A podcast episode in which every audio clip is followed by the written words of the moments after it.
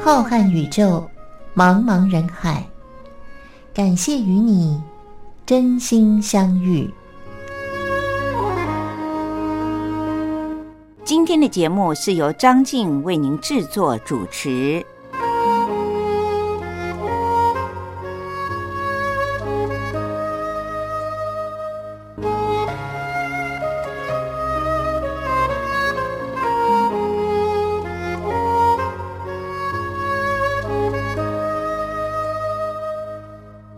各位听众朋友，大家好，我是张静。又到了星期天晚上零点十分，光华电台为您播出的《真心相遇》，是由张静在空中陪伴着大家的时候了。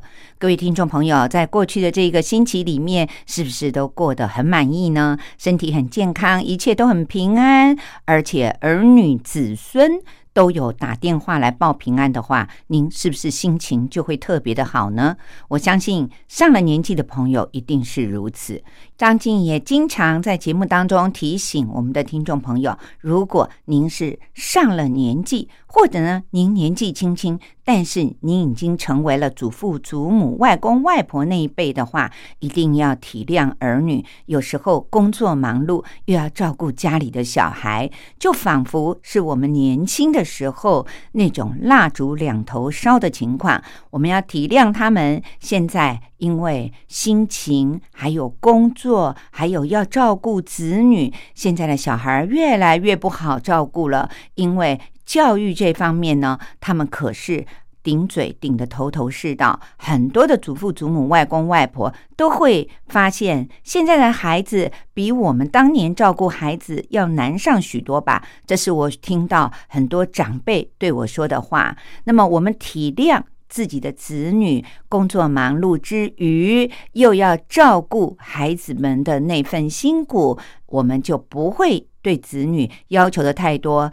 偶尔他们在年节的时候不能回来，或者是忙碌到了。忘记每个星期打电话和您聊一些家常的话，也希望我们收音机旁边经常听光华电台节目的朋友们一定要体谅子女的辛苦。为什么会这么说呢？因为今天是。二零二一年的八月八日，正是台湾一年一度的父亲节。虽然我们可以在很多的餐厅里面看到子女、孙子辈陪着爷爷奶奶快乐的享用午餐或者是晚餐的画面，但是有更多的人。可能晚辈们都不在身边，又没有办法回来和您话话家常。这时候，也希望我们的听众朋友一定要体谅。有了体谅，我们讲话的口气就不会太严厉，或者是太抱怨。对于子女来说，也就不会造成压力了。希望我们光华电台的听众朋友们今天都有一个快乐的父亲节，哪怕是子女不能回来，只是打一个电话和您聊了一下，希望您都是心情很愉快的和他们对话，千万不要不欢而散哦。我们体谅子女。们子女们也就会更敬爱我们了。讲到了父亲节，当然在今天节目的一开始，张静一定要祝福我们全天下的父亲们，大家都父亲节快乐！身体一定要健康，身体心理都健康，我们自然就会天天快乐了。今天节目当中呢，张静除了要和大家聊一下有关于身体健康的话题，而今天比较特别的是，我想要和各位听众朋友们介绍一下，我们如何发现年幼的子女身体就有一些问题，而且这个问题呢，可能是潜藏在过去认为。并不是很严重的问题，但是现在因为医疗科技的发达，资讯很丰富，才让大家发现，原来啊，小朋友还有青少年比我们上了年纪的人更容易贫血呢？而且贫血表面上看起来不就是中医说的比较虚一点吗？可不是哦，贫血会带来其他的严重问题。希望在节目当中和大家这样的分享一些医疗资讯，能够让我们的听众朋友们认识到很多我们看起来不重要的。身体状况原来它会有一些副作用在我们的身上，其他的地方发生。那么节目里面要安排的歌曲呢，也比较不一样。我今天为上了年纪的听众朋友们准备了一些很老的歌曲，也许你已经很久没有听过这位歌手的歌了，也或许连这首歌您都没有听过呢。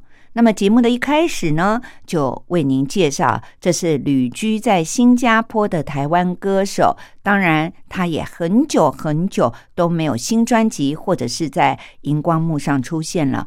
黄莺莺所带来的《时空寄情》。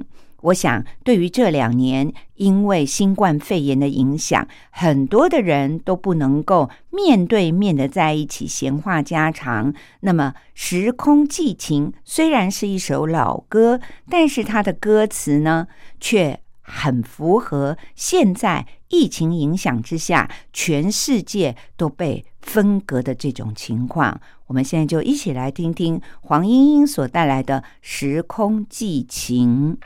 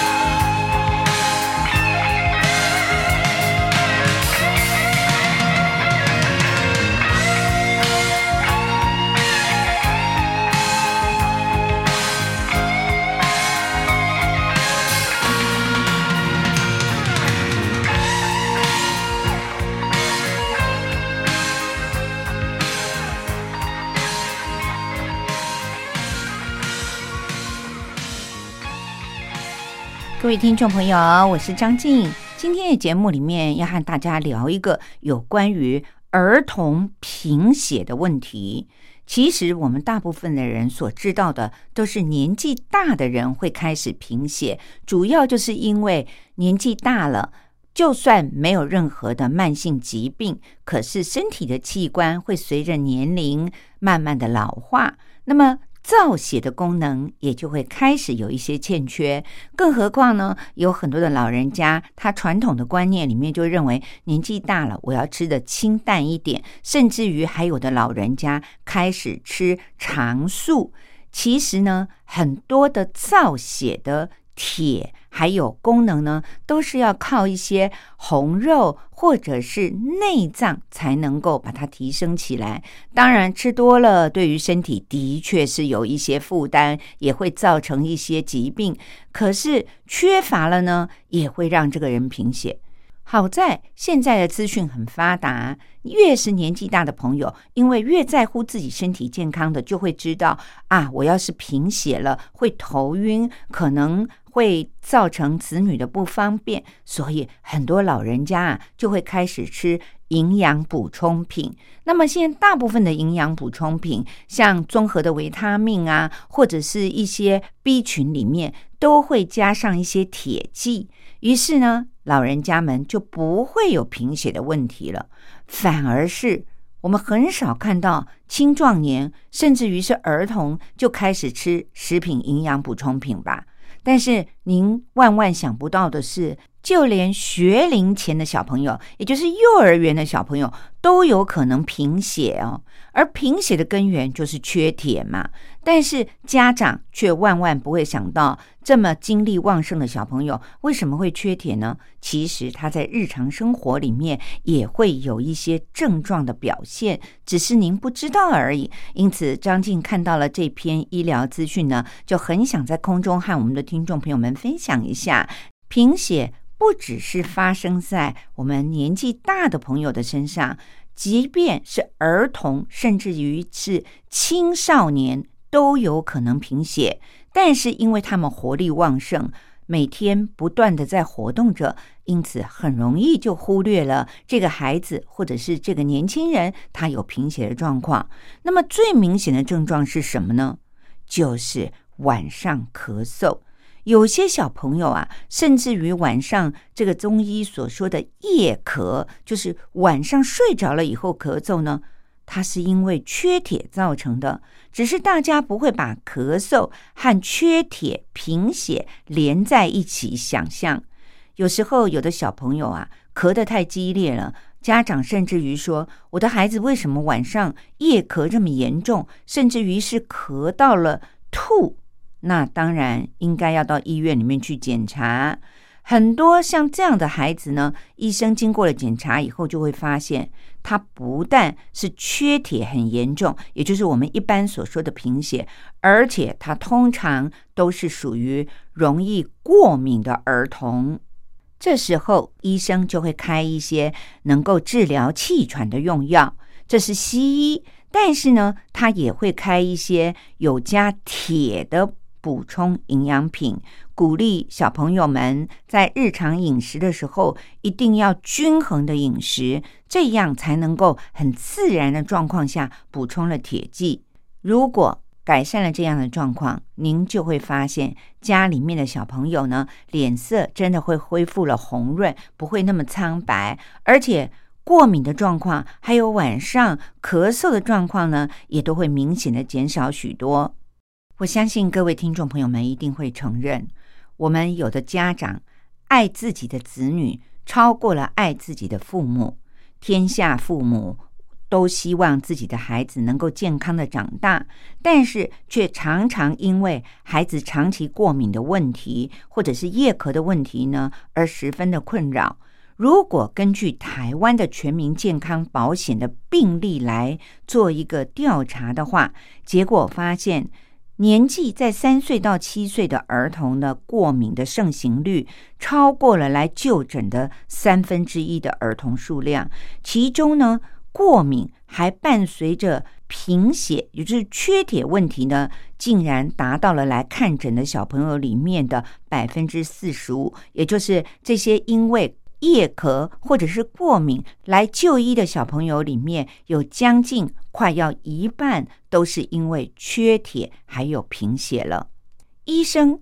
经过了询问家长以后，如果发现这个小孩子平常的一日三餐非常的挑食，只吃某些东西，不吃某些东西，那么医学上就把它认定是一种所谓的单纯性的营养性缺铁。经年累月的缺铁，当然就会造成了贫血的问题。刚才张静就有和各位听众朋友们提到，缺铁。看起来好像贫血的人很多，应该不是很严重的问题。其实您不知道的是，长期的缺铁，也就是说长期的有一点贫血，那么就会造成身体处于一种慢性发炎的状态。所以这样的孩子呢，就很容易会有长期过敏、气喘的现象发生。而这种情况如果不治疗的话，长期的就会转成了抑制铁质的吸收，所以说这就变成了一种恶性的循环。简单的说，就是因为缺铁而造成了长期过敏，长期过敏又反过来抑制了我们铁质的吸收。即便小朋友一日三餐里面有吃到一些含铁的食物，但是身体却无法吸收。有人就会问呢？铁有这么重要吗？因为看起来补充铁剂也只是一点点而已啊！各位听众朋友，铁是我们人的身体能量的来源，它关系到了我们血液氧气的运送，还有细胞的繁殖以及增强免疫力的功能。如果小朋友常常因为过敏而抑制了铁质的吸收，甚至于会影响到他的成长，也就是您会发现您家的孩子呢，身体的活动力比较差，身高可能不会长高等等。因此，学龄的儿童以及青少年，这是缺铁的最大风险的两个族群了。我们要从孩子很小，一直到他停止成长。这段期间呢，好好的顾到，也就是仔细的看看自己的孩子是不是有缺铁的现象。说起来，您可能意想不到，有些小朋友呢会长期的缺铁，是因为他的牙齿状况不好。牙齿不好，当然咀嚼能力就不好，食物的吸收也就变少了，于是就会诱发了贫血的症状。如果我们拿世界卫生组织，也就是 WHO 的统计来看的话，就会发现，凡是在开发中国家零岁到四岁的儿童，大概有三分之一铁质都是不足的。也就是因为开发中国家呢，食物的来源以及小朋友吃的量是属于不足的。那么五岁到十四岁，也就是我们说的青少年时期的孩子呢，那更是高达了百分之四十八都有铁质不足的情况。另外，世界卫生组织还有一份统计了一九九零年到二零一零年这当中的一个。大型的数据库发现，如果饮食当中没有强化铁质，也就是没有补充铁质，让这些缺铁贫血的孩子能够达标的话，那么学龄前的儿童大约有百分之四十都会长期造成了过敏或者是慢性发炎的情况发生。根据世界卫生组织 WHO，他们有一个庞大的统计。西元一九九零年到二零一零年的数据库，他说，如果饮食当中没有强化铁质的话，那么在学龄前的儿童竟然有高达百分之四十都是缺乏铁的，而铁质严重不足，又经年累月长期的影响了他的身体，产生了慢性发炎。这一类的孩子呢，我们一定要积极的。控制他的铁质的吸收，去找出原因，才能够解除他长期过敏啊，或者是贫血的问题。身体一旦能够正常的运转了，也能够帮助这些开发中国家的孩子的免疫力恢复正常。所以，各位听众朋友，根据世界卫生组织的这许多的资料，我们发现，我们自己家里的孩子是否有中医所说的夜咳的现象，也或许您的孩子和青少年呢，他们的脸色苍白。感觉没有活力，成长的速度也要比一般人来的低，那很可能是他的挑食，或者是牙齿不好、咀嚼能力差，也或许是饮食偏好了某些根本不具有铁质的一些食物，才会长期的造成这些现象的发生。如果注意到了有这些问题，我们的方法当然就只有一个了，就是帮助他能够补充铁剂。铁剂在很多的维他命以及单纯的营养补充品里面都有，而且铁剂呢也不是一个很昂贵的元素，所以。医生提醒大家说，如果能够在日常生活的三餐饮食里面，除了帮助孩子补充一些铁剂，同时搭配一些维他命 C 的话，能够帮助铁质的吸收。但是呢，不要喝牛奶，因为牛奶会影响了它吸收的效果。最重要的就是一定要养成儿童还有青少年饮食要均衡，不要都偏食。蔬菜、水果，还有适量的红肉，都要一日三餐当中平均的摄取。这样呢，或许您的孩子就可以健康的成长，不需要搭配一些补充营养品了。各位听众朋友，缺铁除了会造成慢性的贫血，还有就是晚上咳嗽以及过敏的症状之外。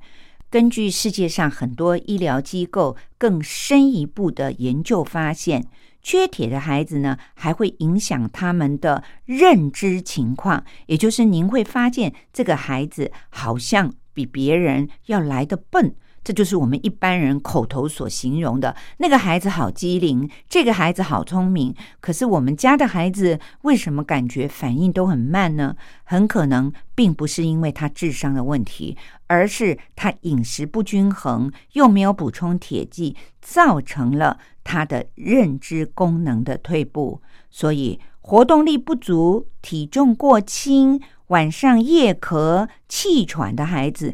都需要家长们特别的注意。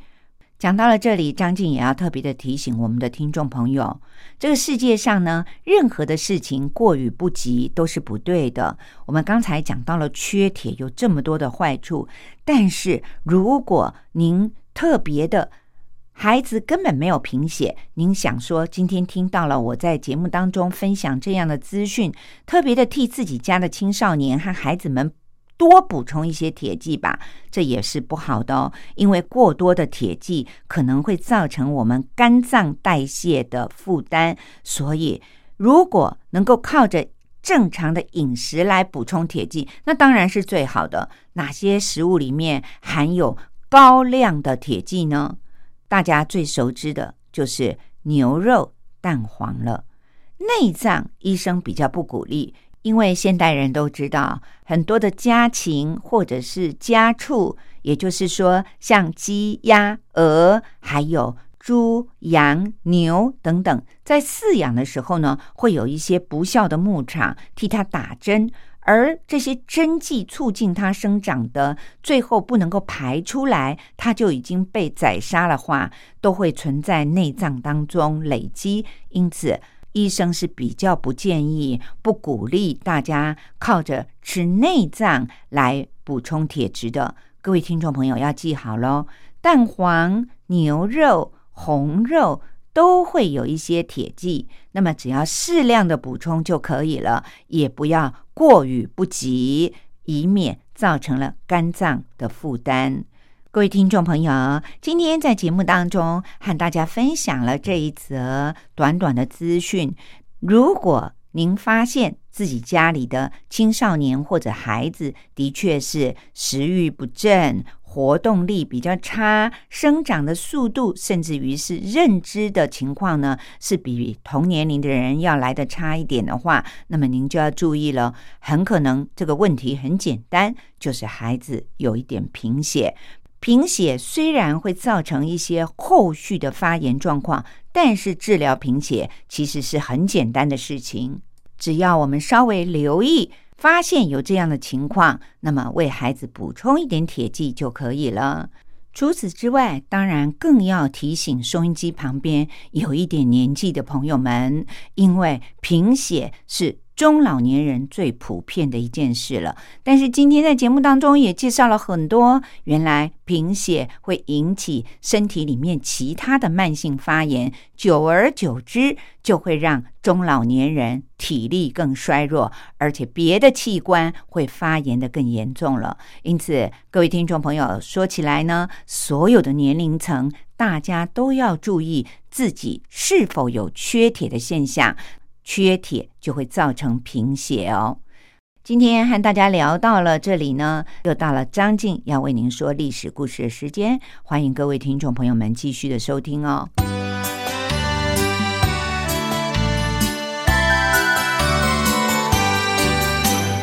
妈妈，历史好难学哦。不会啊，历史就是我们中华民族的故事啊。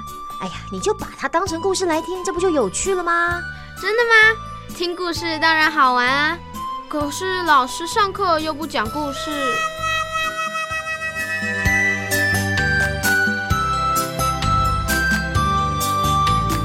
听光华小学堂说历史故事。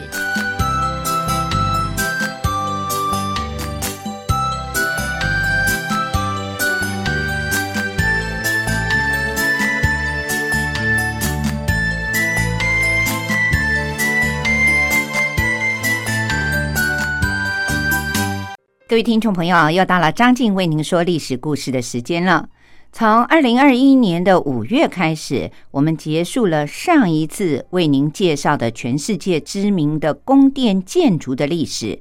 接下来，张静将要为您讲述的是刊载于台湾的传记文学上，选自于福建师范大学中文系的副教授陈宇先生所撰写的。美国头号中国通在中国讲的是谁呢？就是在全世界号称是研究中国最透彻的外国人费正清和他的朋友们。当然，陈宇先生出版了很多关于美国、中国以及费正清的书籍，刊载于传记文学上的这些片段，只是揭露其中的一些论文而已。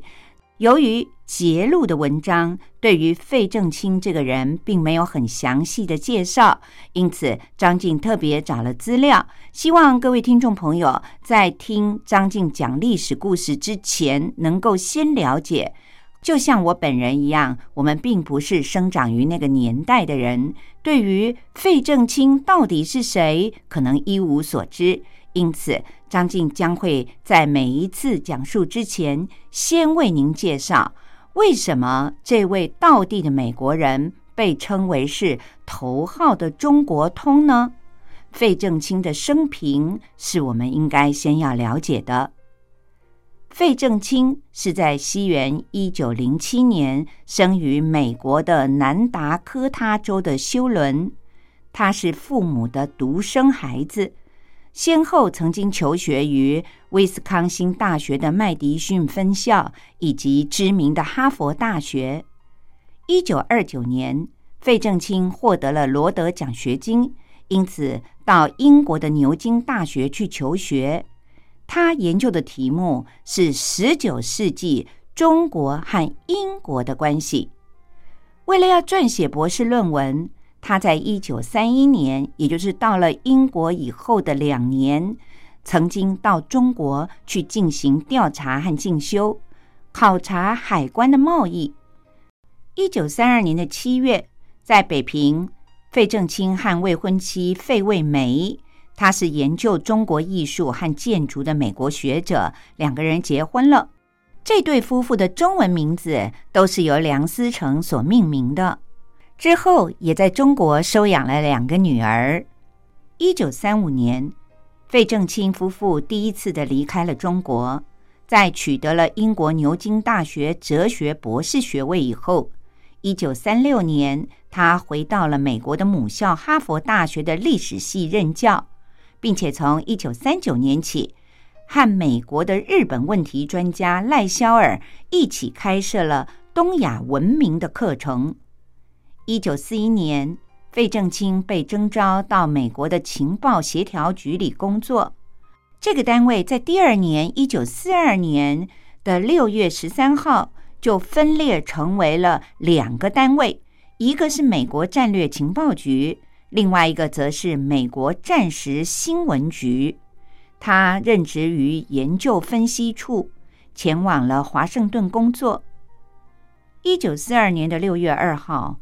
美国情报协调局的局长多诺万上校任命费正清为驻华首席代表。这一年的九月二十五号，他飞抵重庆，担任美国战略情报局的官员，并且兼任美国国务院文化关系司对华关系处的文官，以及美国驻华大使特别助理这三个职位。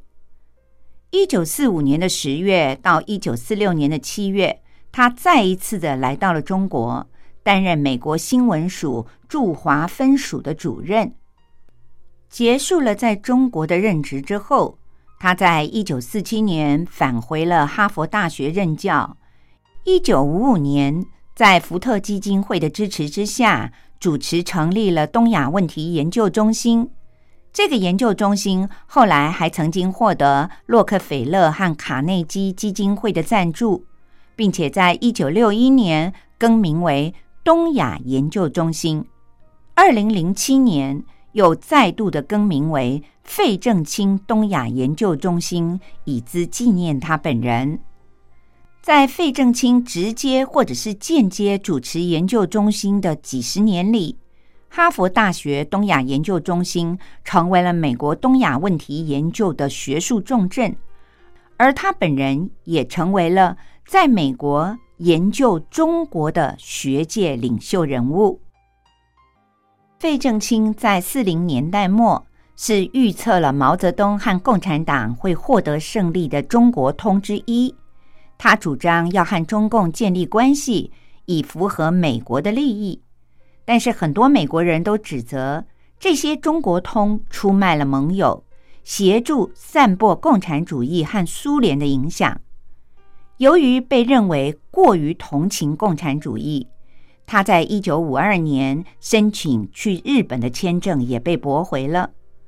而在美国国会调查谁输掉中国的原因时，他被要求要在参议院的内部安全小组委员会上作证。当美国右派的亲中派和麦卡锡参议员把矛头指向了三位国务院著名的中国通的时候，费正清也被列入了，认为他们是四个应该为输掉中国负责的人。而这时候，又回到了中国的费正清的朋友。比如费孝通、陈汉生，却在中国大陆又因为被指为亲美而遭到了攻击。一九六六年，由胡秋原、郑学稼和徐高阮他们发起了一千多名的学者签名的给美国人民的一封公开信里。当时这封公开信曾经在美国知名的《纽约时报》上发表。攻击费正清以中国专家的名义出卖了中华民国，而陈立夫的回忆录里则认为，费正清散播了不利于国民党的谣言，打击国民政府的信誉，促成了美国政策有利于中国共产党，影响了国民政府在大陆的溃败。于是，费正清在中国共产党的眼里，无疑的。是个英雄。一九七二年，当美国和中国的关系改善以后，他曾经应周恩来的邀请，在一九四九年之后，第一次的又重新访问了中国。一九九一年的九月十四日，费正清因为心脏病发作而离世。他在两岸历史上的定位也成为了正反完全不同的人物。各位听众朋友，我是张静。在前几集的历史故事当中，张静为您介绍了号称是美国头号中国通的费正清，在一九四二年再一度的来到中国云南的昆明，辗转要前往重庆。当时是因为抗日战争期间，由清华大学、北京大学和南开大学所组成的长沙临时大学迁到了昆明，建立西南联大。在这个长途跋涉的迁徙当中，发生了许多感人肺腑的故事。整个过程分为陆路和海路。上星期我们介绍到了经由露露的步行团里面，有一位哲学系三年级的学生，叫做任继瑜，他是山东人。他说他在高小的时候，老师讲完了《桃花源记》，要他们写一个文章。他认为山东哪有桃花源呢？老百姓的生活都很苦，只有孟子里面所说的。民有饥色，也有饿殍。因为山东省被军阀割据，年年内战，甚至于这些军阀还自行的印制军用券，不能够兑现，却强迫老百姓们使用。就连学校里面的老师发薪水，部分用银元，再搭配部分的军用券，因此。老百姓对于当时担任山东省督办的军阀张宗昌是恨之入骨。任继瑜说：“大家心目当中的桃花源离现实实在是太远了。桃花源里面的良田美池、老人儿童们的乐园，只是憧憬吧，在现实的生活里根本就不存在。”他把老师命题的。桃花源重游所见，写成了良田荒芜，美池干涸，鸡犬无声，老少叹息，一片凄凉的景象。他认为这是实话，但是老师却给他的评语说：文字写得好，命题也很深刻，但是结局荒凉，缺乏富贵之气，深表惋惜。而任继瑜认为。天下的乌鸦一般黑，山东如此，其他的地方也未必会好。这次因为步行团的关系，长途跋涉，他就可以进一步的验证看看了。而他的同伴于方燕觉得任继瑜的思想很敏锐，有独立的见解，越发的喜欢，常常跟任继瑜边走边聊天。在攀谈之中，任继瑜才知道。于芳燕，她是辽宁人，家里住在农村中，父亲是农人，也是一位教师。平常种地，闲着的时候就收一些儿童来当教书先生。九一八事变之后，东北就全部的陷入了日本人的手里，情势很危急，很多不愿意做亡国奴的人就纷纷的逃进关内。于方燕的父母对他说：“有机会你也应该要走。”有一天，于方燕到县城里办事，只看到街上气氛很肃穆，大家三五成群，交头接耳。一打听才知道，最后一批撤到关内的东北军开拔了。有些人挑着担子，有些人背着包袱，要跟随着进关，说以后大概就走不成了。于芳燕马上到了街上一家熟人的店铺里，给父母捎了一个口信，就尾随着队伍走了。到了北京，有几位东北军的将领为入关的东北学生和难民们募捐赈济办学，他就这样在北京读书了。后来又辗转来到了长沙。步行团行进在湘西的山区里。湘西有一条雪峰山脉，大家都称为湖南的屋脊。它蜿蜒在湖南的四大河流的沅江和滋水之间。步行团行军要经过这些山山水水，那里地方很偏僻，地形又复杂，土匪经常的出没无常。老百姓们说，湘西有多少山，就有多少的山洞，有多少的洞，就会有多少的土匪窝。当时湘西地区人口大约三百万人，土匪武装就有将近了十万人，组织既多而且复杂。其中有的团伙人马成千上万，组织很严密，仿佛正规的集团军似的；有的呢，占着山头为王，由寨主统领众喽啰们，呈现一种宗族式的；还有的散兵游勇式的，三个人一堆，五个人一伙，属于业余式的土匪。农忙的时候就种田。农闲的时候，就扛着佩刀画地为界，抢路过人的武器货物，强收买路费。经过这些地方是非常的有风险的。为此，张治中通知了各县，对步行团过境要好好的安排，做好安全防护的工作。联大这边也通过了一些老师，想方设法。跟地方的势力搭上关系，疏通关节，也仔细的说明了这些学生们原本是就读于北平和天津三个学校的。平津陷落以后，随着学校南迁长沙，现在长沙也不保了，学校于是再西迁到昆明。而且从这一路上内撤的学生们，大部分都是家境很贫寒，一文不名。又离别了父母，无所依靠，很多的困难。取到湘西之后，还要爬山涉水，经过云贵高原，路途非常的艰苦。希望对方能够体恤这些莘莘学子的苦况，予以放行。这也不失为国家、为民族做了一件有功德的事。经过多方的动之以情，晓之以理。那些具有正义感的绿林朋友们，大部分都慷慨的答应他们过境。